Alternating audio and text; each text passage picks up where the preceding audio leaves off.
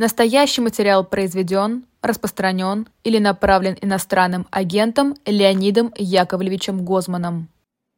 Всем добрый вечер. Вы смотрите и слушаете YouTube канал «Живой гвоздь». У микрофона я, Лиза Никина. Это программа «Особое мнение» со своим особым мнением. В гостях у нас сегодня политик и психолог Леонид Гозман. Добрый вечер. Добрый вечер. Сегодня вступил в силу закон об иностранных агентах, новый закон, который действительно ограничивает права, в отличие от э, предыдущего, который просто обязывал фиксировать в социальных сетях и в любом публичном пространстве то, что Минюст э, выдал статус иностранного агента. А как думаете, в какой момент мы пересекли эту черту, когда какая-то категория граждан действительно фактически и на официальном уровне врезается в правах? А, ну, мы давно пересекли, но мне как-то даже приятно, понимаете, нас всего-то еще меньше 200 человек, по-моему, иностранных агентов, а ради нас 450 депутатов Государственной Думы и несчетное число всяческих чиновников э, принимают специальный закон. Вот специальный закон можно сказать, и про меня тоже. А, значит, вы знаете, но ведь вот на самом деле, вот когда, э, во-первых, э, ограничения в правах были давным-давно.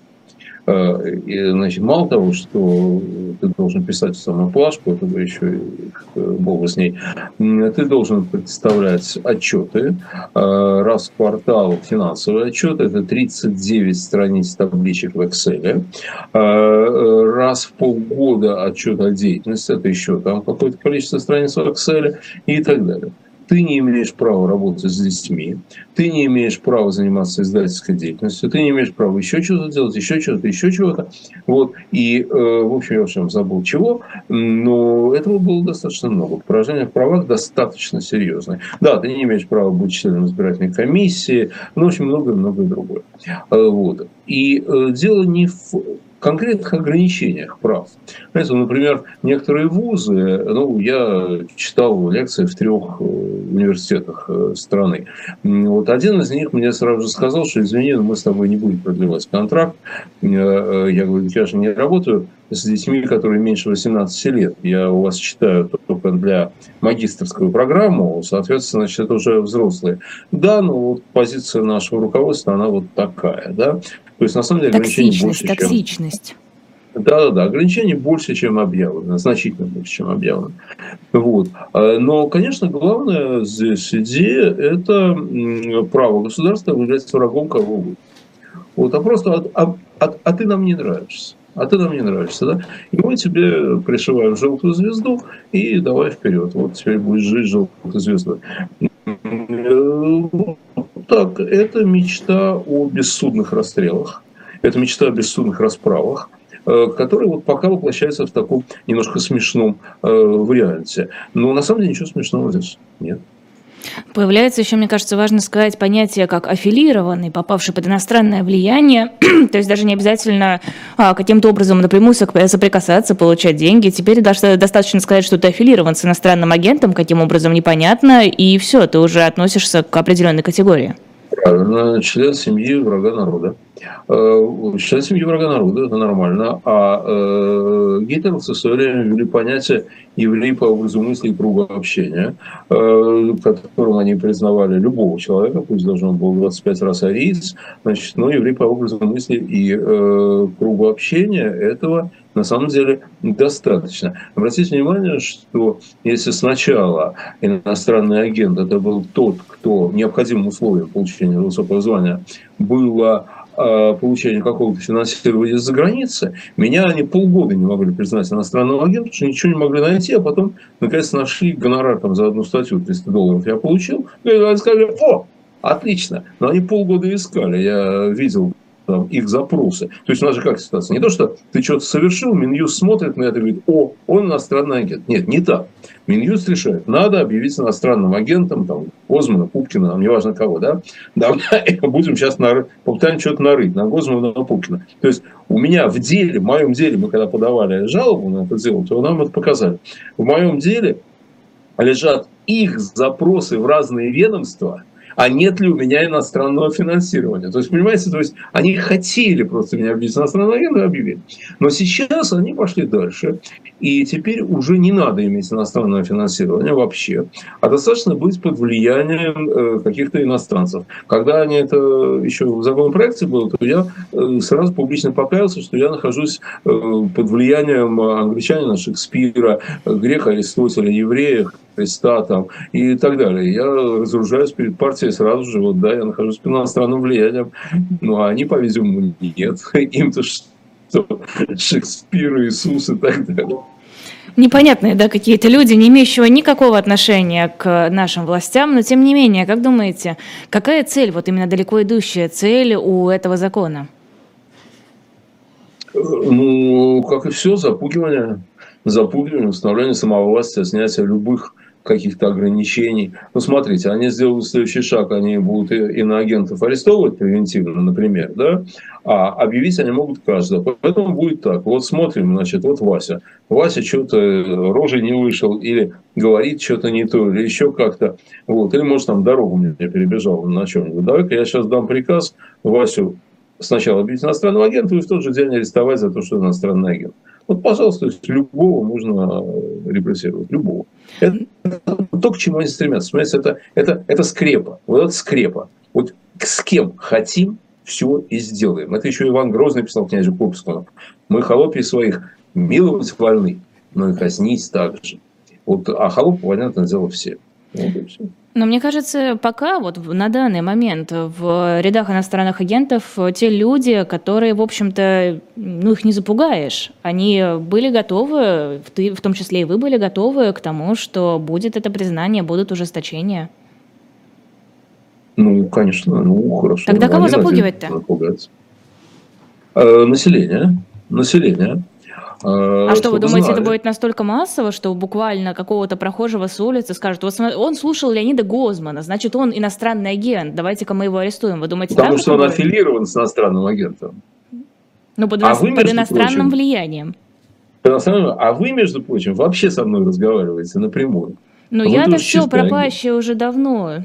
Абсолютно, да, абс- абсолютно. Нет, вы знаете, мне кажется, запугивание здесь в другом. Понимаете, ну вот есть такой замечательный человек, э, выдающийся Андрей Макаревич. Вот его сделали иностранным агентом за то, что он дал интервью украинскому журналисту. Э, Причем не, не украинский журналист ему дал, а он дал интервью украинскому журналисту, и поэтому он находится под влиянием. Совершенно непонятно. Ну ладно.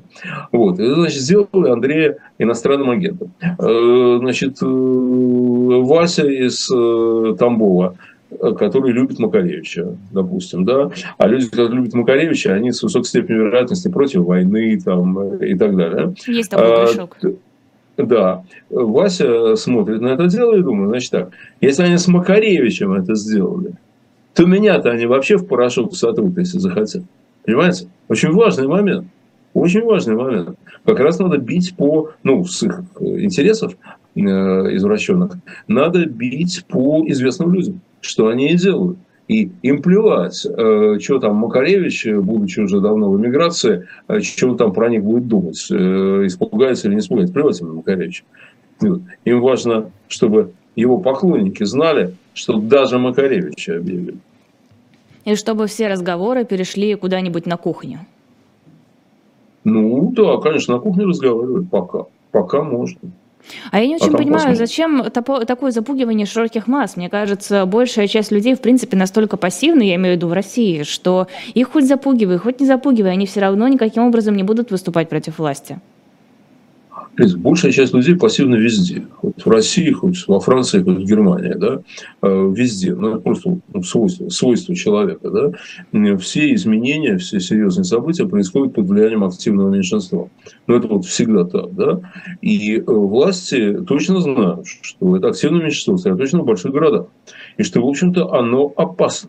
Знаете ли вы, что при всех замечательных цифрах Единой России на последних выборах они получили э, э, в Москве и в Питере по 13% голосов от списочного состава избирателей. 13.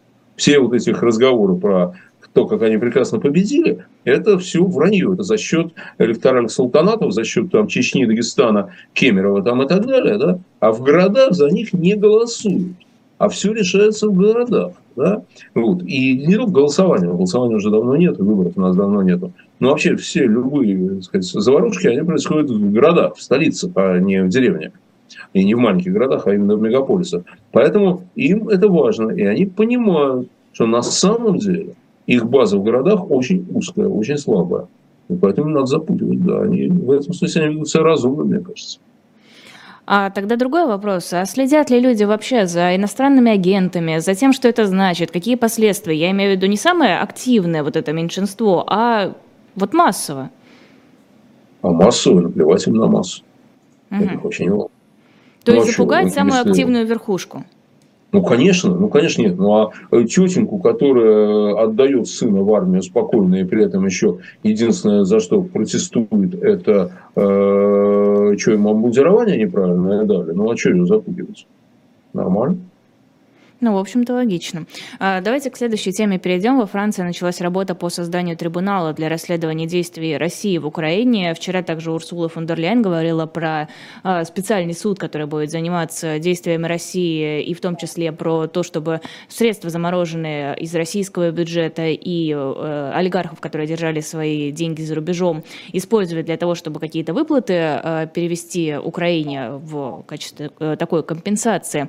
А, давайте поговорим, в принципе, принципе, про суды, которые сейчас могут, будут э, расследовать э, действия России в Украине. Насколько это возможно на данный момент? Ну, понимаете, на данный момент можно э, начать слушание, расследование там и так далее. Да? На данный момент невозможно, пока Владимир Владимирович в Кремле, на данный момент невозможно э, исполнить решение суда. Да? Но вообще не очень полноценный суд, если э, вы не можете на него притащить э, обвиняемого. Да? Мне кажется, что Владимир Владимирович Путин э, должен быть одним из главных обвиняемых э, или просто главным обвиняемым по этому э, процессу ну, все-таки по его же приказу все делается, он за все отвечает. Вот, когда он бомбит города, то это что, не военное преступление, военное преступление, вижу, понятно, да? Вот, поэтому, э, ну, как предварительная вещь может начаться. Причем она полезна и потому, что вообще, так сказать, ну, знаете, зло должно быть наказано. Я понимаю, что это такое не, не, не политологическое высказывание, а такое чисто человеческое. Я вот правда думаю, что зло должно быть наказано. Вот всегда. Да? Зло должно быть наказано, добро должно побеждать. А, ну, насколько мы можем это обеспечить. Это в эту сторону.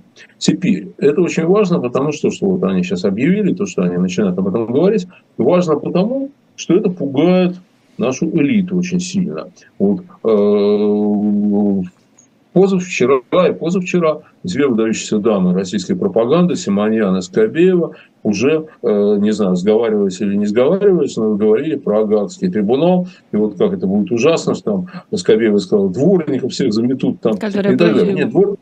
И как раз вот кто-то ей сказал, что, Оля, вы не волнуйтесь за дворника, с дворником все будет в порядке, вы за себя беспокойтесь, дворника не тронут, вас, конечно. Вот. А, так что э, это, это хорошее дело. Но вообще мне кажется, что суд над военными преступниками российскими должен быть одним из, э, так сказать, аккордов завершения войны. Когда вот, будет э, это завершение?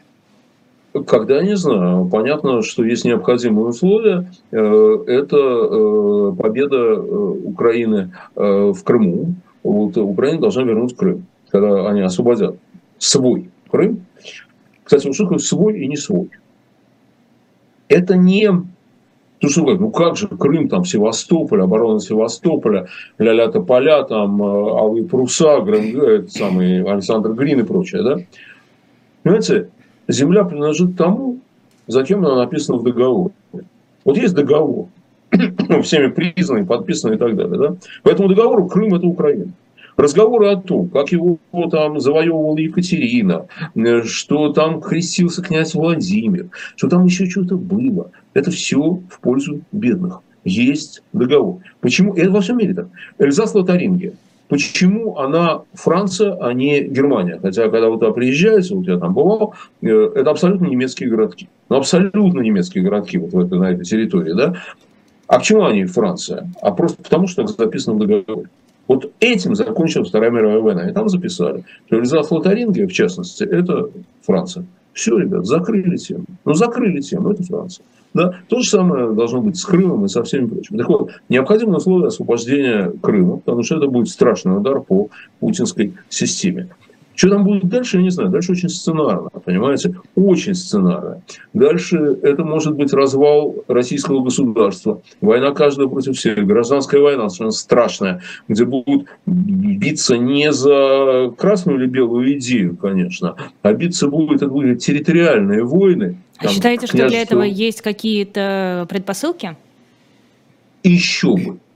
Как раз я бы сомневался, что есть предпосылки для другого чего-нибудь что есть предпосылки избежать этого. А это мне представляется очень-очень вероятно. Но смотрите, допустим, фронт рухнет, да, и солдаты побегут. Вот, ну, такое будет вот паническое отступление по всему фронту. Возможно это? Возможно. Конечно, возможно, потому что мотивация наших солдат нулевая. Да? Э, ну, кому-то из них задурили голову, они ненавидят украинцев.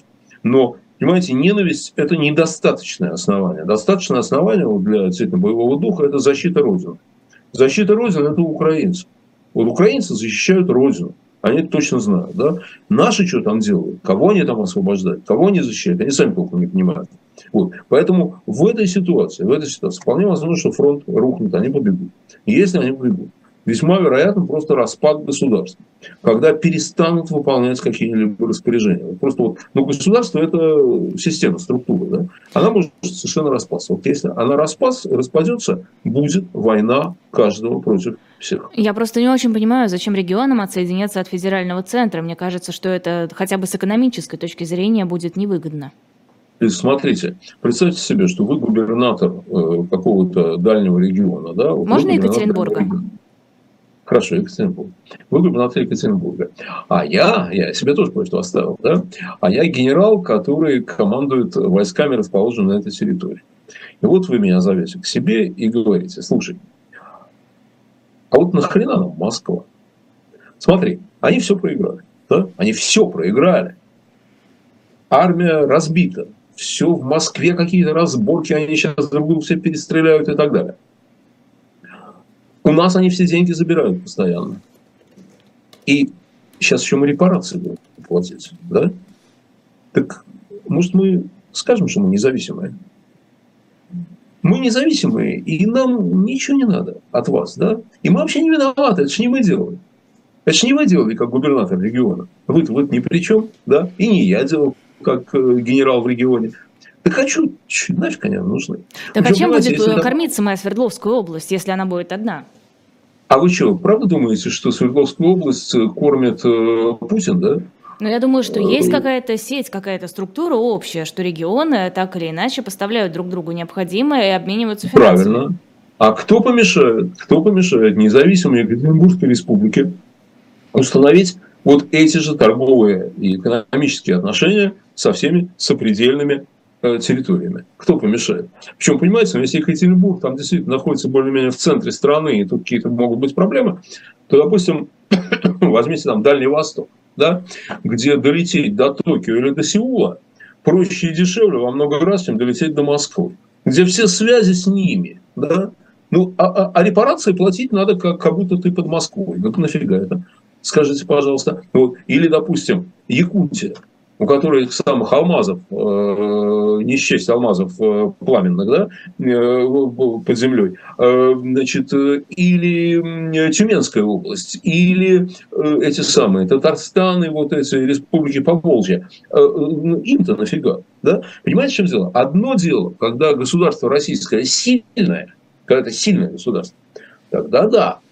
А когда это государство слабое, когда оно развалилось, тогда спасайся кто может. Я думаю, что это совершенно реальный вариант, абсолютно реальный. Он совершенно страшный. Он совершенно страшный. Но есть вариант более мягкий. Это дворцовый переворот. Он более мягкий вариант.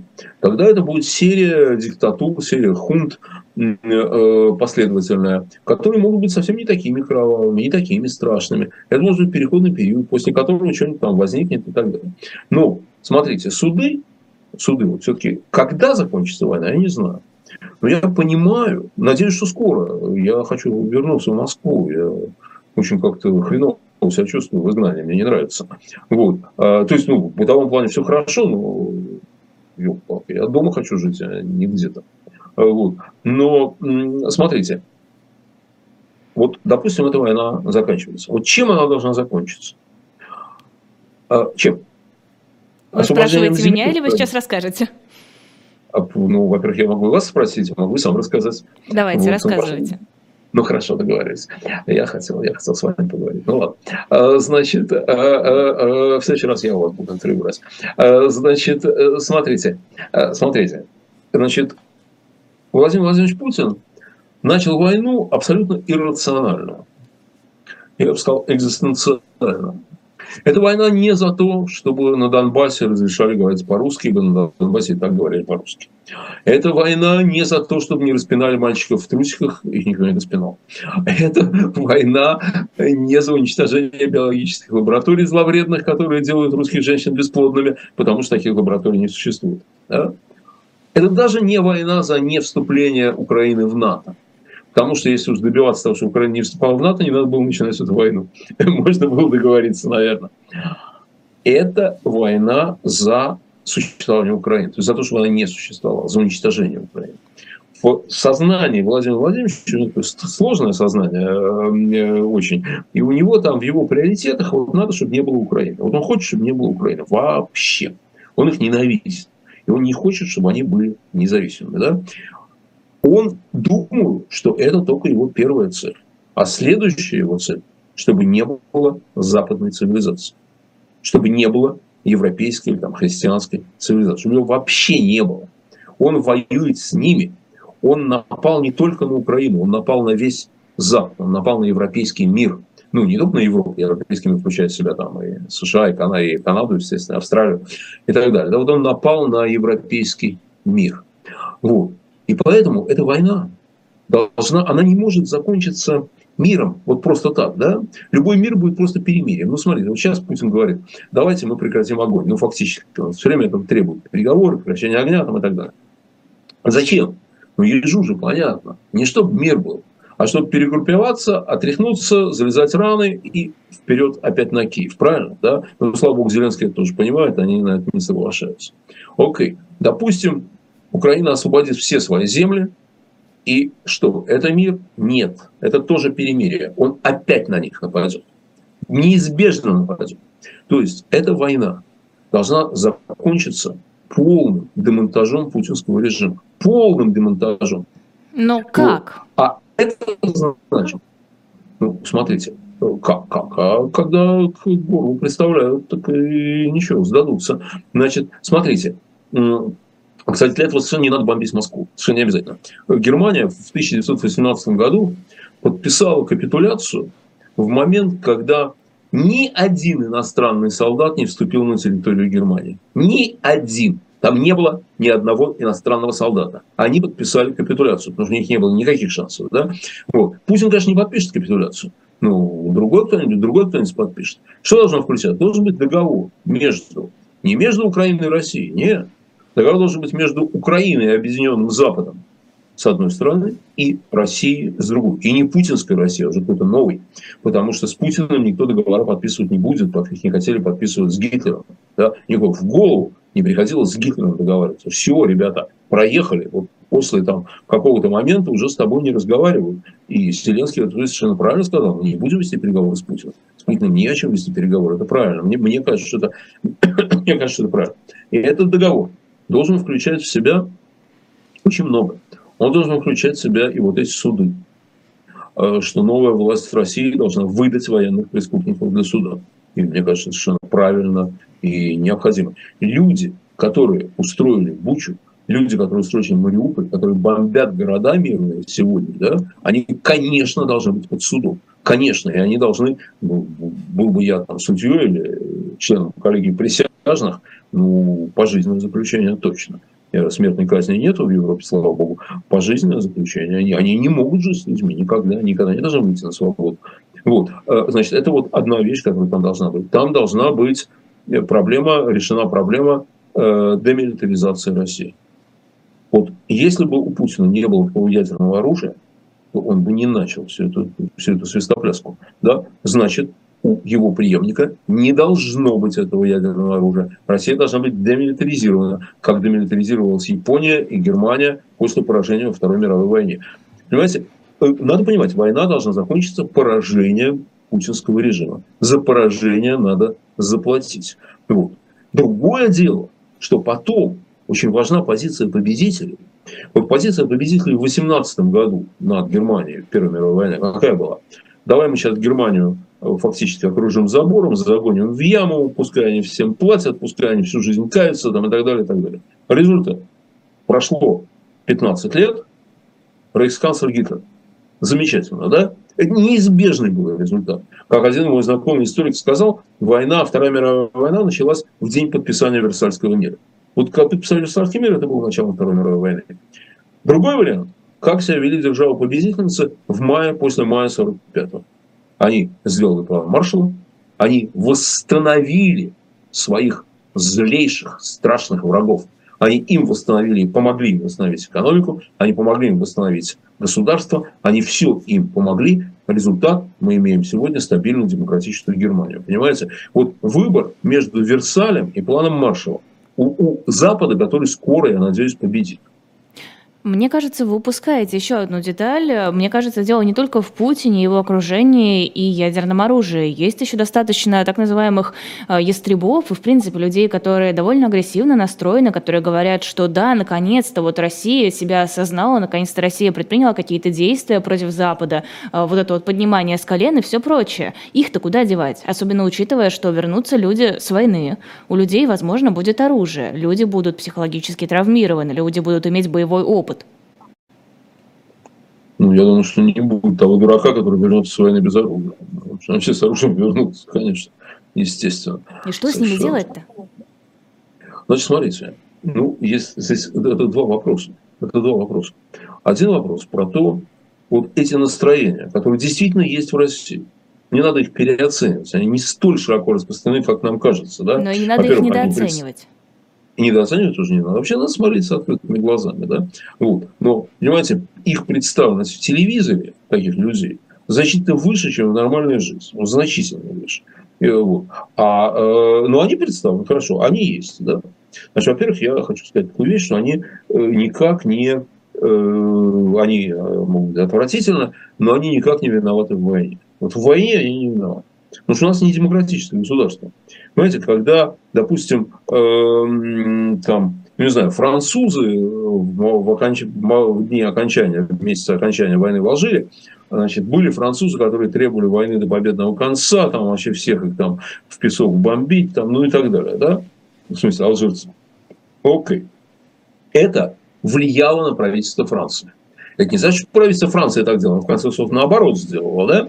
Но оно должно было считаться с этими странами, их учитывать при принятии решений, потому что они голосуют, потому что они избиратели и так далее. Да? Когда продвинутая часть американского общества была против войны во Вьетнаме, то это было фактором прекращения войны во Вьетнаме. Правильно? Вот. А когда часть американцев верит в QAnon, это сильно влияет на политическую ситуацию в Америке. Когда наши верят в то, что пиндосы все сделали, это не влияет никак. Потому что Владимир Владимирович Путин принимает, сначала принимает решение, э, исходя из своих представлений о прекрасном. Вот. Потом он смотрит, эти недовольны, их репрессировать. Эти довольны, их погладить по головке. Э, Скобееву с Соловьевым вперед на экран, чтобы довольных было больше. Понимаете, настроение, не наши с вами настроения не влияют на власть, не настроение с другой части политического спектра тоже не влияют на власть. Начхать им на все. Есть другой То есть вопрос, для них вообще сильный. никакая поддержка никакой части общества не имеет значения? Она имеет значение только для того, чтобы не было переворота. Вот. Это да, это да. Это у них пока, пока это у них есть. Но есть другая проблема, понимаете, в чем дело? Если когда-нибудь, после серии диктатур, после э, кровавых разборок э, между частными армиями и так далее, если когда-нибудь наша несчастная страна выйдет, вернется к нормальной жизни, и у нас будут нормальные институты, выборы, там, еще чего-то такое, да, то что делать с несколькими десятками миллионов людей, которые действительно голосуют за Путина. которые действительно верят во всю эту ахинею, которые думают, что на нас напали и так далее. Они же могут на честных, транспарентных выборах, они же нового Путина могут выбрать. Понимаете? Ну что, не давать им право голоса нельзя. Понимаете? Установить диктатуру на 20 лет переходную нельзя, это неправильно. Здесь нужна нормальная очень сказать, серьезная разъяснительная работа. Причем, понимаете, она требует ну, некоторой, я бы сказал, не брезгливости. Потому что среди людей нашего круга очень распространена точка зрения, а что с ними разговаривать? а что вот бисер перед пальто. свиньями? Да, бисер перед свиньями метать, понимаете? Вот. Э, кто они такие? Да это же вообще жлобье, там еще что-то такое. Ребят, жлобье, согласились. Это твой сосед по лестничной клетке. Это твой сосед по лестничной клетке. Либо ты уезжаешь навсегда из страны, если ты в ней живешь и не хочешь в нее вернуться, как я хочу, да, вот, то ты должен договориться с этим мужиком. Как-то. А иначе не получится. Но это ведь тоже не день, не два и не неделя. Это огромное количество Нет. времени. Это, я думаю, годы. А вот в это время нужно да. все еще что-то делать в стране. Что? Значит, смотрите, э, в стране будет, очевидно, будет, хотим мы этого или не хотим, вообще наше желание здесь мало, мало на что влияет. Когда люди говорят, а я не хочу, чтобы страна распалась. Ну, ты не хочешь. Ну, хорошо. Она все равно будет распасться. Вот. А, мало чего я не хочу. Э, э, понимаете, у нас, очевидно, вне, нашего, вне зависимости от нашего желания, будет достаточно длинный период неправовой ситуации. Неправовой. Абсолютно, да? Когда управлять будут либо, либо диктаторы, совсем, да, либо какой-нибудь там, ну, если говорить уже о возвращении к нормальной жизни, какой-нибудь там такой более-менее демократический комитет национального спасения, который никто не будет избирать, его не успеют избрать, да, он будет самоназначен. Здесь очень важно, чтобы в него вошли люди, ну или, чтобы там было много людей, появление там, которых не будет удивлять граждан. Откуда ты взялся? Да? Ну, смотрите, вот если в этом комитете национального спасения будет, например, Навальный, да, это не удивит ни его сторонников, ни даже многих его противников. Ну, слушай, ну что, мужик известный, известный. Пострадал, пострадал. За свое стоял, стоял. Ну что, чего ж ему не быть, да? Чего ж ему не быть. Вот. То есть, вот на самом деле, э, э, люди федеральной известности или районной известности, вот они будут востребованы на это. И какой-то будет период, я не знаю, полгода, год, сколько-то э, власти вот этого комитета, задача которого будет это после диктатуры, после, после пропутинских диктатур, разумеется, не сразу будет такая благодать. Значит, э, его задача будет э, провести честные выборы там, и так далее. Его задача будет за время вот, своего властвования сделать так, выстроить такие, э, такую систему сдержек противовесов, чтобы даже если на выборах изберут нового Путина, вот такого же, да, чтобы он не смог все так легко разрушить. Это очень важно. Потому что демократия, собственно говоря, предполагает, что периодически к власти приходит абсолютный урод. Это периодически бывает. Ну, что поделать. Мы это видим на хороших странах, понимаете, на странах, которым мы, так сказать, завидуем, да, но мы это видим. Вот они приходят, такие люди, что ничего, ничего. И вот важно, чтобы система была такой, чтобы она могла их демпфировать, чтобы демпфировать, снижать вред, который они приносят. Это все очень сложно, все очень непредсказуемо. В нашей с вами стране Лиз никто не обещал не только хорошего будущего, а даже выживания. Даже выживания нам никто не обещает. К сожалению, надо понимать, Путин, Путин разрушил страну. Он ее разрушил, его больше нет. На самом деле. Это трагическая, ну, для меня это трагическая ситуация. Я вижу, почему эту страну, такую, как вот она была еще недавно, да, я ее 30 лет строил. Я активно ее строил. Я реально, правда, прав, правда, я делал все, что мог, чтобы она была, да, а теперь ее нет. А, как думаете, вот вы сейчас рисовали вариант, э, два варианта, вернее, что было с Германией после Первой мировой войны и после Второй. Какой вариант более вероятен в условиях современности? Ну, э, знаете, мне очень трудно оценить, но я знаю очень многих, э, ну, то есть так, те западные политики, которые, которых я знаю, я, разумеется, не всех, да, но те, кого я знаю, те за вариант плана Маршалла. Вот однозначно совершенно. Но у меня может быть искаженная выборка. Знаете, в социальной психологии, что психолог есть понятие ошибки репрезентативности, когда ты свой э, опыт выдаешь за репрезентативный. Это не так. Да? Я же не со всеми э, политиками знаком. Там. Я не знаю, я в Америке знаком э, с людьми, которые работали там с Клинтоном и с Обамой, например, да, ну и даже с Бушем. Но я, у меня нет никаких личных отношений с теми, кто работал с Трампом. Ну, ну нет, да, поэтому я не знаю, что они думают. Э, те, которые Клинтон, Обама, э, Буш, они с ними, вот, когда я разговаривал, они говорят, что нет, конечно, план Маршалла. Понятно, да? Вот. Э, ну и то же самое в Германии, Восточной Европе, надо говорить, центральной, кажется, да?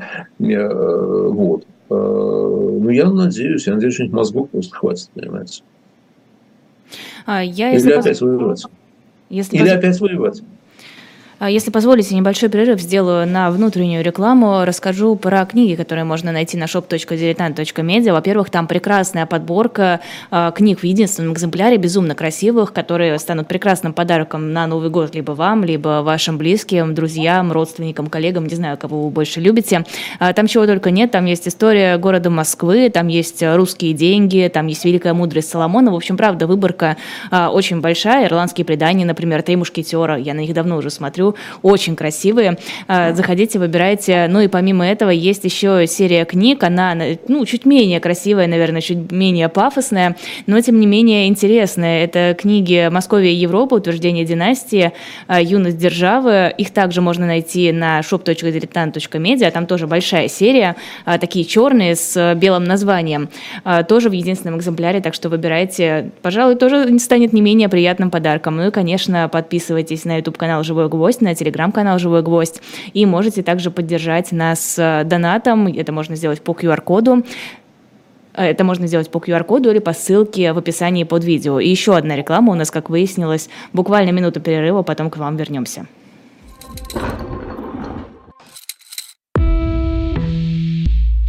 Вы лучше других знаете, что такое хорошая книга – Мы лучше других знаем, где ее можно купить. Книги на любой вкус с доставкой на дом. Интернет-магазин «Shop Дилетант Медиа».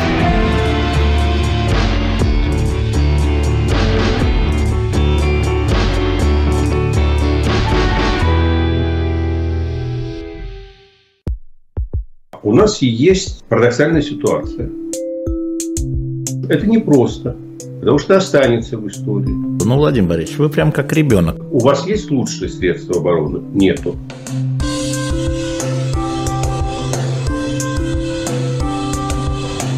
Мы же не живем в России просто так. У нас всегда должна быть какая-то миссия, ради которой можно сдохнуть. Это вообще вот кто доказал? Бжезинский. Особое мнение политика Леонида Гозмана на YouTube-канале «Живой гвоздь». Бундестаг немецкий признал голодомор геноцидом украинцев. Не кажется ли вам, что слово «геноцид» в последнее время используется применительно буквально к любой массовой трагедии и является инструментом скорее политическим, чем историческим?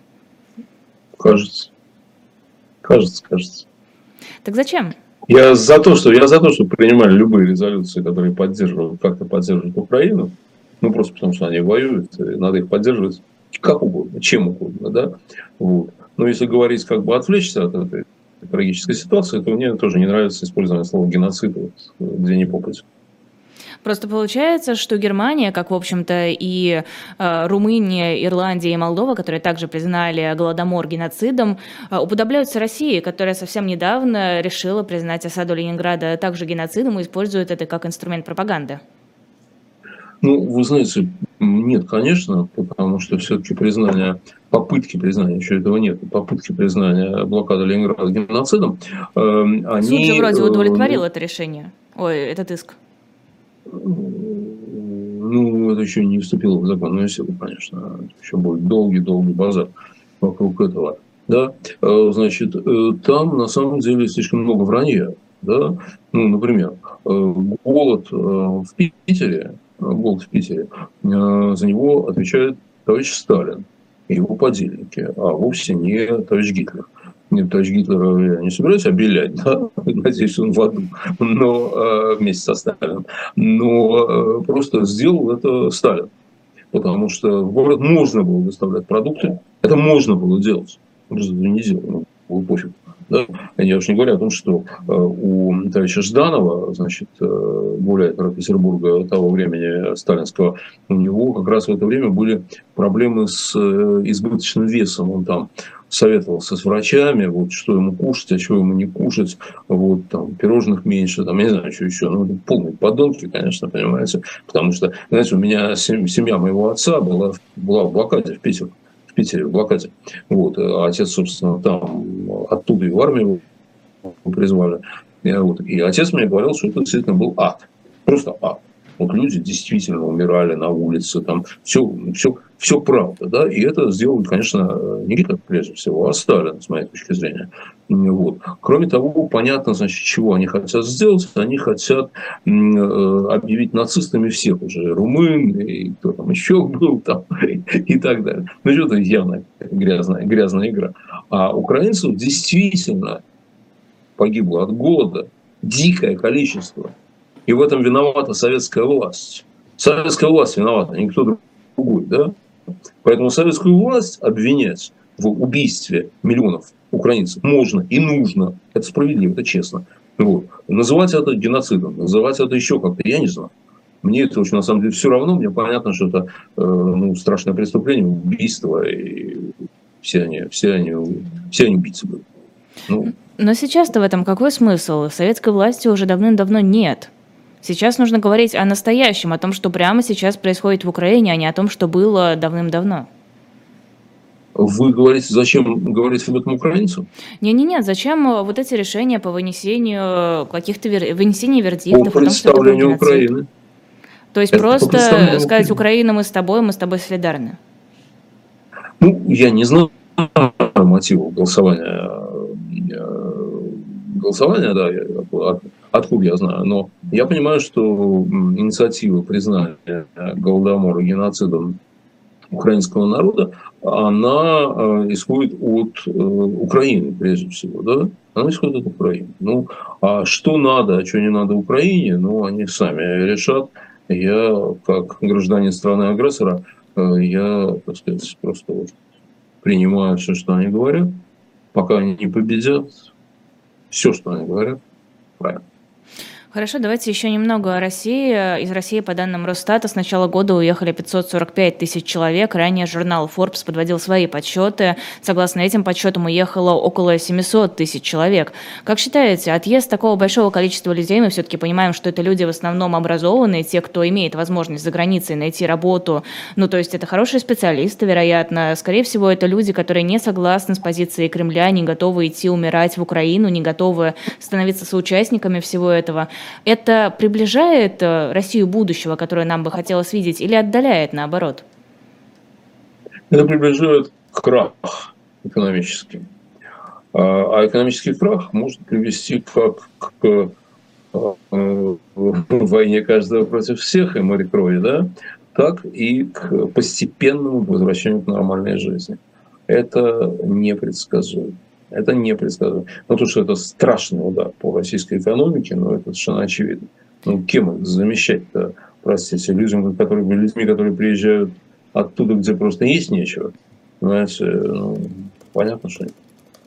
Но с другой стороны, 700 тысяч, даже если это 700, а не 545, это все-таки не так уж и много. 145 миллионов в России живет. Хоть жалко было значит, хороших людей. Там заканчивается тем, на Россию всего же одна, на Россию всего, всего моя мама. Только что она может одна. Да? Что кажется, хороших людей много, их не так много. Кажется, что у нас много людей, у нас немного людей на самом деле. У нас не очень большая страна по, по населению. Да? У нас страна довольно старая, ну, такая пожилая. Вот. У нас э, страна э, в которой очевидно дефицит квалифицированной рабочей силы. Причем квалифицированная рабочая сила начинается с квалифицированных рабочих. Знаете, как трудно найти квалифицированного слесаря сейчас или только это жутко тяжелое дело для фирм. платят огромные деньги, найти не могут. Не хватает людей, понимаете? И айтишников у нас не хватает, нас всех не хватает, на самом деле.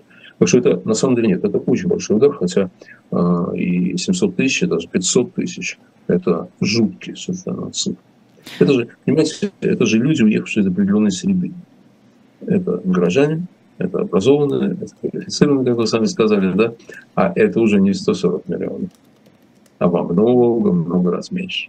Так почему власть тогда не препятствует их отъезду?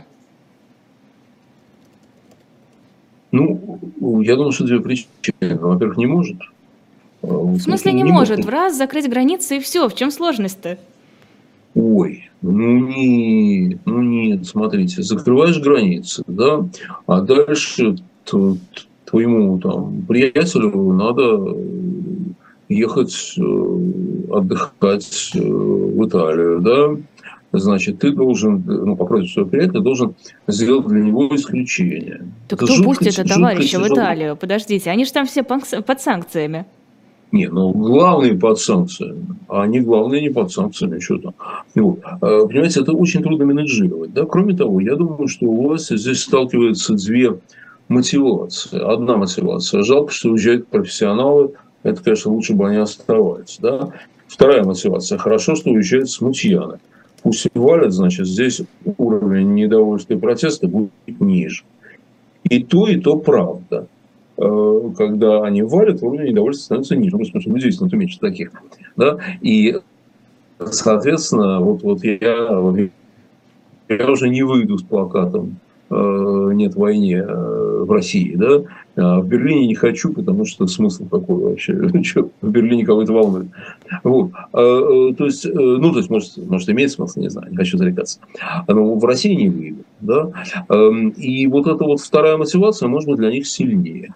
Давай будет меньше смутьянов. То есть, все-таки они ну, боятся народа?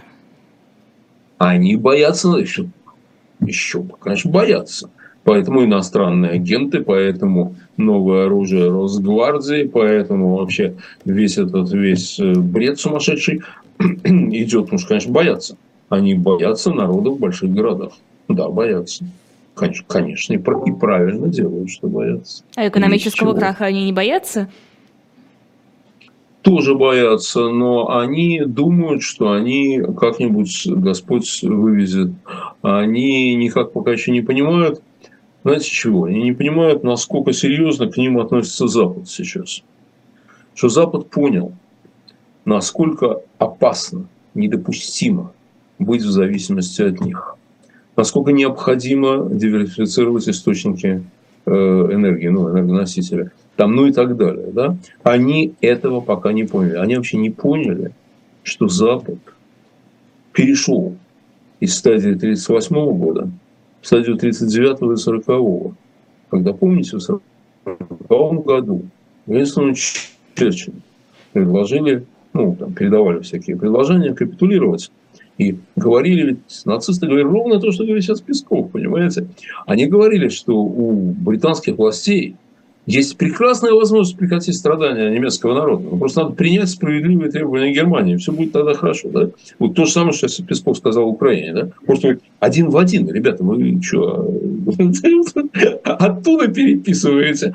Вот. Так э, что Черчилль сказал? Черчилль сказал, что мы будем воевать, пока не сломаем им хребет. И сказал правду. Так и было. Они воевали, пока не сломали им хребет.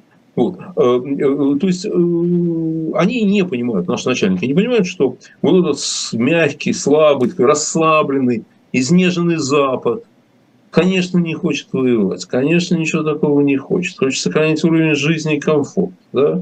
Но в какой-то момент он звереет и начинает воевать. И надо помнить, что это те самые люди. Вот англичане, французы, испанцы, немцы, американцы, это те самые люди, которые, ну, это та культура, это те народы, да, которые совершали не просто великие географические открытия, которые совершали захваты земного шара, понимаете, которые воевали так, что вообще мало никому не казалось.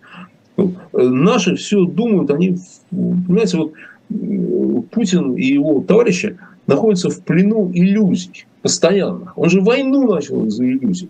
Помните, Лиз, помните, в последние дни перед войной из каждого утюга рассказывали, что украинцы воевать не умеют и не будут. Да? Они вообще трусливые такие. Ну, расизм был, был полный. Да? Они трусливые, они вороваты. Если кто-то даст оружие, они его продадут нашим же. Помните, такие были чудные сентенции? Они будут в плен сдаваться все. Слушайте, верховный командующий Путин Владимир Владимирович верил во всю эту ахинею. Верил. И поэтому в передовых танках были парадные формы. Э, солдат, солдатам приказали брать парадную форму, поскольку ну, сейчас мы войдем, через три дня возьмем Киев, потом еще пять дней придем там парад. Да? Э, вот. То есть он верно искаженные представления, в том числе представление о том, что вот Запад сдастся. Ни черта Запад не сдастся. Не будет тебе, парень, парада в Киеве, и вообще победы тебе не будет. А, про экономику заговорили. Как думаете, что это за история с Кудриным? Как объясняете его смещение в Яндекс? Ну, вы знаете, я э, знал с Алексеем Леонидовичем, очень хорошо к нему отношусь и считаю, что он сделал великие дела для нашей страны. Э, и он очень достойный, очень порядочный человек, очень надежный человек. Ну, просто так вот. Чтобы было, чтобы было понятно, с каких позиций я говорю, да. Но эту тему я не имел возможности с ним обсуждать. И я не уверен, даже, наши отношения позволяют позволяли бы мне там его спрашивать, Леша, а зачем ты это сделал, да? Вот. Но в любом случае, э, я вот э, за решеткой отдыхал, а потом об этом свалил за несколько часов из России, поэтому я не было возможности с ним поговорить. Вот. Но э, э, я могу сказать, как мне кажется, да, может быть, совершенно неправильно. Может быть, совершенно неправильно. Э, мне кажется, что это означает, что невозможно больше работать. Счетная палата, контрольный орган, которая призвана препятствовать воровству, разбазариванию средств, их нецелевому использованию и, там, и так далее. Это, так сказать, око такое, око, око не государево, а государственное. Было бы у нас разделение властей, то э, там же очень интересная ситуация, он же назначается и парламентом, и президентом, там еще сложная такая история. Да? Вот. И Алексей Леонидович, насколько я понимаю, в течение вот некоторого времени – эти функции старался выполнять. Насколько я знаю, он выполнял их очень успешно. То есть он многие коррупционные схемы остановил. Без шума, без звона, без всего. Просто он остановил, и все. Вот. И деньги не были украдены, или украдены, и вернулись там, и так далее. Мне кажется, что его уход означает, что он чувствует, что больше работать невозможно. Думаете, это было именно его решение, а не то, что захотели его с поста сместить? Насколько я э, слышал, хотя не хочу это утверждать, хотя потому что я не знаю, что по этому поводу будет говорить сам Алексей Леонидович, э, значит, насколько я слышал, э, это было его желание.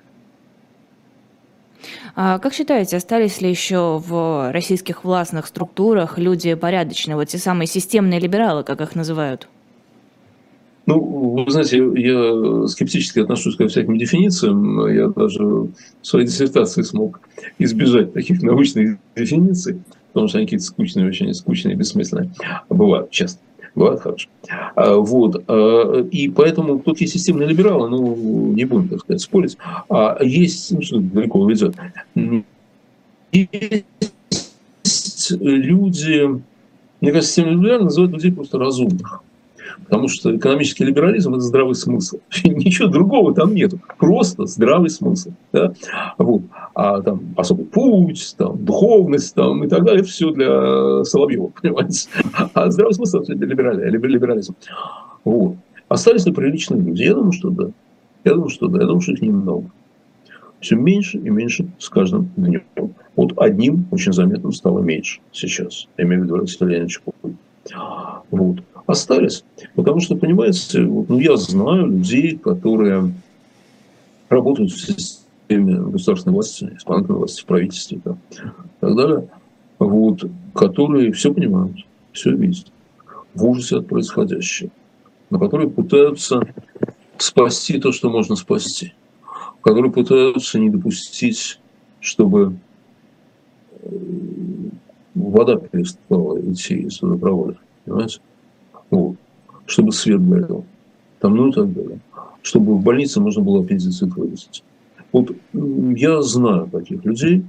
Конечно, всегда можно сказать, ты, ну, парень, сам себя обманываешь, ты это говоришь ради того, чтобы остаться при должности, с большой красивой машиной, там, с кабинетом и так далее. Может быть, может быть. Но это в каждом случае отдельно, я никому не судья. Спасибо огромное. Это было особое мнение политика Леонида Гозмана. В 21 час на YouTube-канале «Живой гвоздь» программа «Пастуховские четверги». И в 22 часа, и еще 2 часа после этого будет программа «Один» с Дмитрием Быковым. Спасибо огромное. Всего доброго. Спасибо.